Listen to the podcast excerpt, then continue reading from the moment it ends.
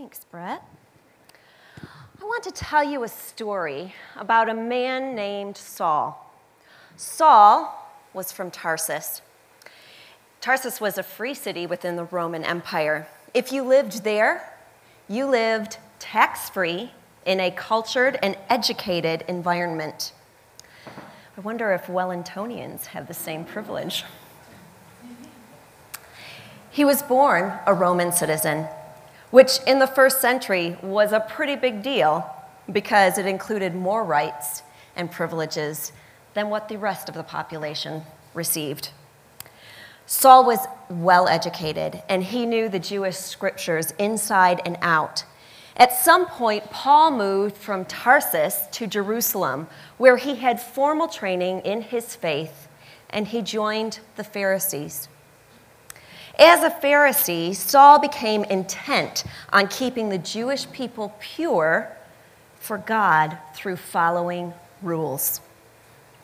The Pharisees were so concerned with keeping the letter of the law that they would build a fence a mile out from the law. For example, if you were to scrape a chair or a stool, most likely a stool in those days, a stool across the dirt floor on the Sabbath, you were a sinner because you had just plowed the earth and you were not supposed to be working on the Sabbath. It was pretty strict, these rules. So when people started to get on this Christianity train, a, a belief that was tearing down these fences with grace, Saul was outraged. He was so outraged by these Christians who were not keeping the law strictly enough for his beliefs that he went to the high priest and he got permission to make a two week walk from Damascus or from Jerusalem to Damascus. Two weeks. And he was going to round up these Christians and bring them back to Jerusalem. Persecution in the first century was a particularly horrific brand of evil. And the Christians were scared. They knew that Saul was coming for them. And it didn't matter who you were man, woman, or child. If Saul decided you were on the wrong side of the fence, he was coming after you. Can you imagine what it would have been like for the Christians in Damascus, knowing that Saul was on his way for you.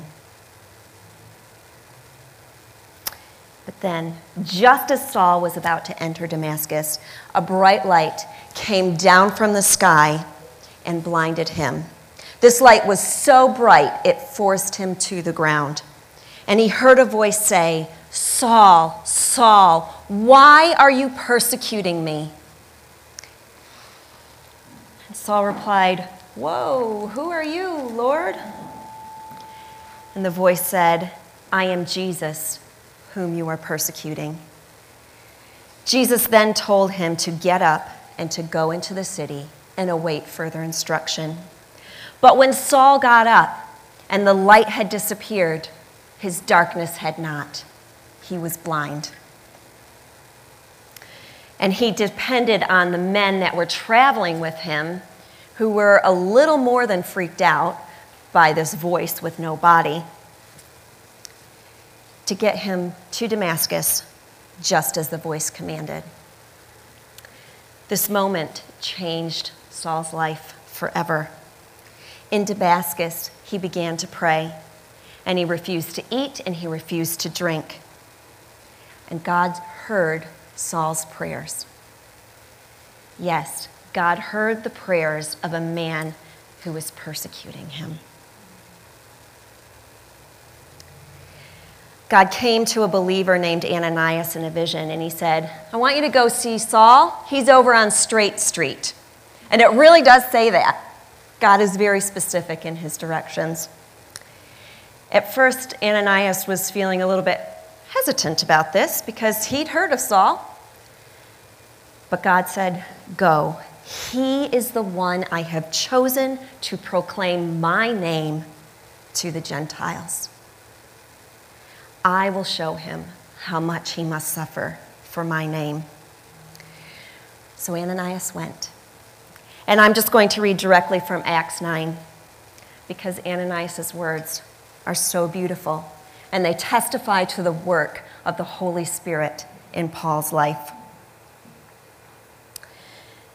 Then Ananias went to the house and entered it.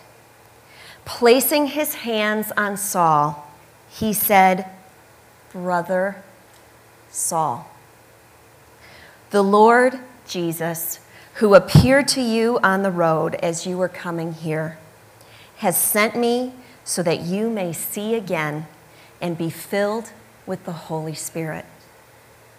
Immediately, something like scales fell from Saul's eyes, and he could see again. He got up and was baptized. And after taking some food, he regained his strength. Let's pray. Holy Spirit, would you come and fill us with your fire, that the scales might fall from our eyes to reveal where you want to work in us. May we leave this place changed forever from being in the fire of your presence and help us to be bold in this endeavor. Amen. In 2 Corinthians, that Brett just read, we get an insight into Paul's processing of this disturbing, life altering experience he had on the road to Damascus. And he captures the transforming work of the Holy Spirit in 2 Corinthians 3. Are we beginning to commend ourselves again? Or do we need, like some people, letters of recommendation to you or from you? You yourselves are our letter, written on our hearts, known and read by everyone. You show that you are a letter from Christ, the result of our ministry, written not with ink, but with the Spirit of the living God, not on tablets of stone, but on tablets of human hearts. The covenant between God and the Israelites was given to Moses on tablets of stone. This was the law that Saul, also known as Paul, so if I go back before the, between the two, that's what I'm saying. But this is the law that Saul had spent so many years building fences around in an attempt to protect it through human work. But Jesus completed that covenant on the cross. Paul, Paul spent around three years in Damascus learning of this new covenant that Jesus had brought. He talks of this covenant in 2 Corinthians 3 4 through 6. Such confidence we have through Christ before God. Not that we are competent in ourselves to claim anything for ourselves, but our competence comes from God. He has made us competent as ministers of a new covenant, not of the letter, but of the Spirit. For the letter kills, but the Spirit gives life. It is in these years that the Holy Spirit came and healed Saul of his need to build fences around the law and live within the letter of the law. The Holy Spirit drew Saul by the warmth of the revelation that it is not the works of human laws that will save and redeem, but it is Jesus. Jesus is the one whom we are given confidence before God. Our confidence comes from God. We are given life and healing through the Spirit. Paul put it this way in 2 Corinthians 12 I boast only of my weaknesses so that God's power may be glorified. I grew up in Michigan, and Michigan in the winter is kind of cold. And um, you know how you have summer warnings where you get burned, like how long you can be out in the sun before you get burnt? We have how long, we have warnings on how long you can be outside before your lungs start to freeze. it's for real. it is a true story. This is how cold Michigan is. And so um, you would go out, and it was only for about 15 minutes that you could actually be out. And this is after spending pretty much an hour getting all the winter gear on so that you could go enjoy the snow for 15 minutes. But the best part of coming back inside to warm up was when the fire was going. You would walk over to the fire, and the warmth would come out at you, and you'd put your hands out towards the fire to experience the warmth and the healing and the comfort that that fire brought back into your cold bones. The fire of the Holy Spirit draws us in that same way the fire draws us in from the cold.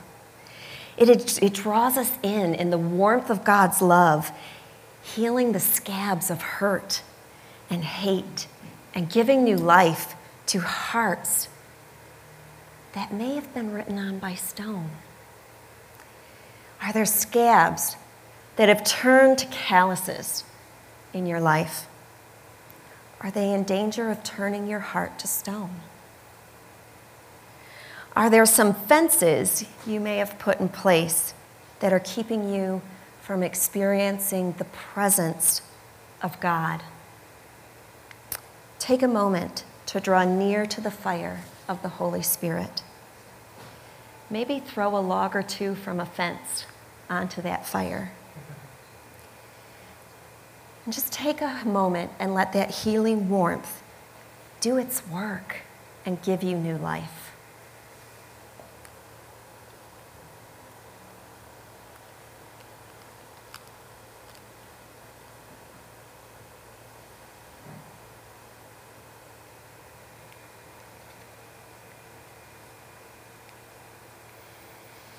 The Holy Spirit had come upon Saul it had healed him of his old thoughts and ways and was bringing him into a new way of life.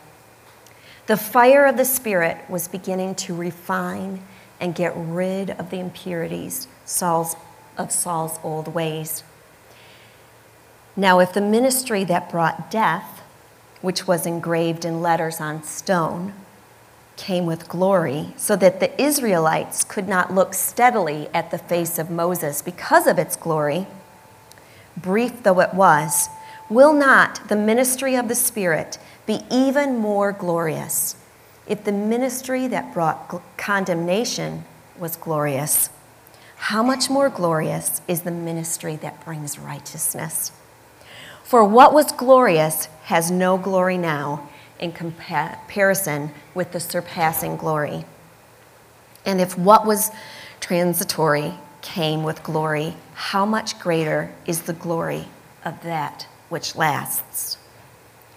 The old law in which Saul was living under and striving under was no longer needed because of Jesus and the cross. Saul no longer needed the fences, he had the Holy Spirit dwelling within him to show him where he needed to be purified, to be pummeled and heated in order to reflect Christ. Saul never lost his sense of what God had done for him in the forgiveness of his sins. In 1 Timothy 1, Saul, writing as Paul, said, I thank Christ Jesus, our Lord, who has given me strength that he considered me trustworthy, appointing me to his service, even though I was once a blasphemer and a persecutor and a violent man. I was shown mercy because I acted in ignorance and unbelief. The grace of our Lord was poured out on me abundantly, along with the faith and love that are in Christ Jesus. Here is a trustworthy saying that deserves full acceptance. Christ Jesus came into the world to save sinners, of whom I am the worst. But for that very reason, I was shown mercy, so that in me, the worst of sinners, Christ Jesus might display his immense patience as an example for those who would believe in him and receive eternal life. Paul had some pretty serious impurities that needed the refinement of the fire of the Holy Spirit. It was within the law that Paul studied that he was able to actually recognize the sin. In Romans 8, Paul talks about this dynamic of the ineffectiveness of the law and the new role of the indwelling of the Spirit for what the law was powerless to do because it was weakened by the flesh. God did by sending his own Son in the likeness of sinful flesh to be a sin offering. And so he condemned sin in the flesh in order that the righteous requirement of the law might be fully met in us, who did not live according to the flesh, but according to the Spirit. Paul was aware that the Holy Spirit is what made his transformation possible and even glorious. Xavier, I love that you showed the necklace that your grandmother gave you. Did you know that that precious metal actually did not come out shiny and cool like what it looked like? It doesn't come out of the ground shiny and beautiful. Precious metals don't. In fact, they look very much like dirty old rocks. And it is a lengthy process for gold and precious metals to go through to become what we wear and what we see. It starts with blowing up of rock. It then requires the rock to be broken down into small pieces and then to be ground into a fine dust. And then it requires the metals to be heated at a very high heat more than once to get rid of the impurities. And then finally, the metal shines. The process is finished once you can use the metal as a mirror. The process of the Holy Spirit refining us may often feel like we are being broken into tiny, small pieces, heated beyond what we can bear. This is probably my least favorite work of the Spirit. I like the Spirit as my healer, my comforter, my truth teller, my gift giver, but I don't enjoy the Spirit as my transformer. But if I look to Paul, I can see a picture of the persecutor becoming refined through his own persecution and suffering. In 2 Corinthians 9, Paul talks about a continuing physical affliction that could well be related to his three days of blindness. And this is what he says Three times I pleaded with the Lord to take it away from me. But he said to me, My grace is sufficient for you. For my power is made perfect in weakness.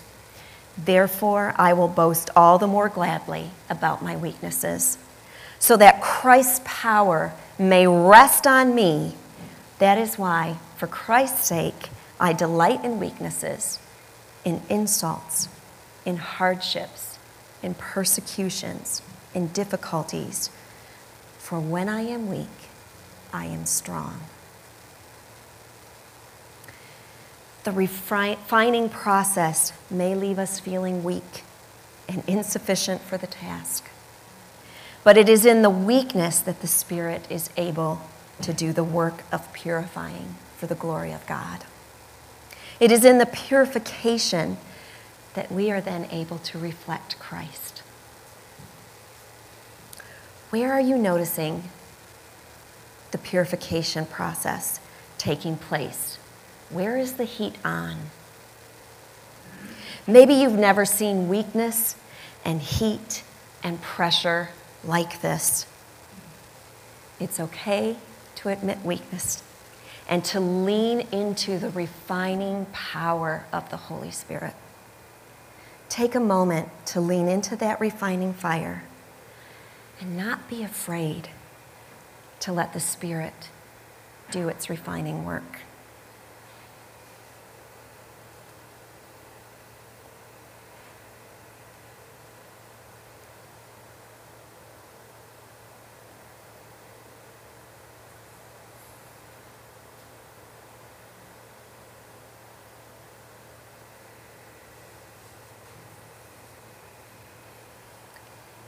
And now we come to the best part.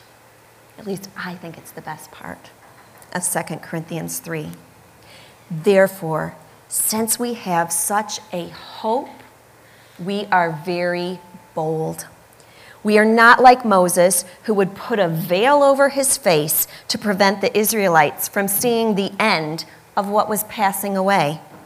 But their minds were made dull, for to this day the same veil remains when the old covenant is read. It has not been removed because only in Christ is it taken away. Even to this day, when Moses is read, a veil covers their hearts. But whenever anyone turns to the Lord, the veil is taken away. Now, the Lord is the Spirit, and where the Spirit of the Lord is, there is freedom. And we all who with unveiled faces contemplate the Lord's glory are being transformed into his image with ever increasing glory, which comes from the Lord, who is the Spirit. Amen to that, Paul. Well done. Well said. The old covenant in which God gave to Moses is fulfilled through Christ. And unlike Moses, who wore a veil to protect people from the glow of God's presence, Paul is encouraging the Corinthians to let that spirit shine out of them freely, unveiled, so that everyone might have that same freedom in the spirit of the Lord. Paul had experienced the fire the whole of the spirit as healing and refining and he wanted to make sure that the world knew it was only by the fire of the spirit that he could know that healing and the refinement. And we all who with unveiled faces contemplate the lord's glory anytime we are spending time in god's presence through word worship or prayer, we are contemplating God's glory. And we do not walk away from God's presence unchanged. That glory cannot be contained and it shines out upon a world of darkness. So, I've shared with you a little bit about what Michigan winters are like, but I thought that I'd like to share a little bit about a Michigan summer tradition. Catching lightning bugs while camping on a summer evening was a tradition that kept many a Michigander child busy. They are pretty slow, so they're easy to catch. And we would either hold them in our hand or we would stuff a whole bunch of them in jars, poor creatures, and use them as night lights because lightning bugs produce a chemical reaction inside their bodies that allows them to light up. And you're going to see a picture of that.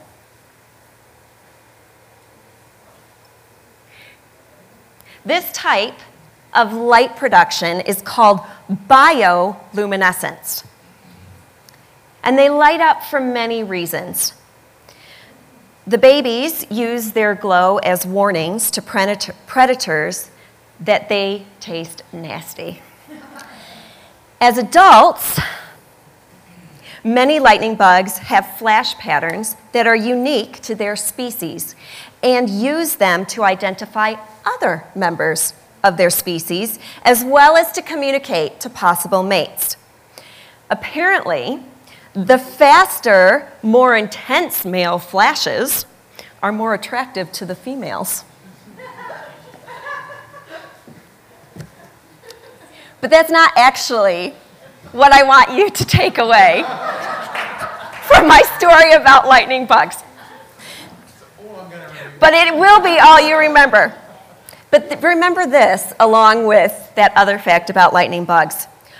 One lightning bug lights up to signal to another, and then another over here glows in reply, and so on until you get an entire night sky filled with the light of tiny insects.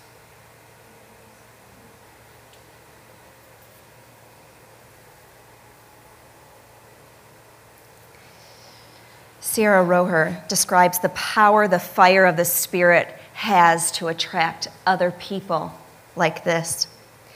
When you're ablaze in the Holy Spirit, people will be drawn to you. They will watch you burn in fascination, drawn to the flame. When the Holy Spirit has done the work of healing and refining, we are transformed into the image of God, and that fire spreads. It draws other people seeking the warmth and the refining for themselves. And we, no matter how small and insignificant, in the light of God's glory, walk around with unveiled faces, spreading the freedom found in the Spirit. Like the lightning bugs, we fill the darkness around us as light. And through the power of the Spirit, we are able to do as Jesus commanded in Matthew 5 16. In the same way, let your light shine before others, that they may see your good deeds and glorify your Father in heaven. Go on, little lightning bugs. Let your light shine. As you walk through this week, will you take these questions with you? What is my transformation story? Where have I had the fire of the Holy Spirit heal and refine my life? When was the last time I walked with my face unveiled? Are there still areas in my life that I need the fire of the Holy Spirit to heal and refine? Is the fire of the Holy Spirit lighting the darkness around me? And when you are ready, come and light a candle as a reminder of the transforming power the fire of the Spirit has. Maybe you want to light a candle as a commitment to receiving the transformation power. Lighting a candle for you may be a reminder of what spending time in God's presence does for one's countenance. And may you shine this week.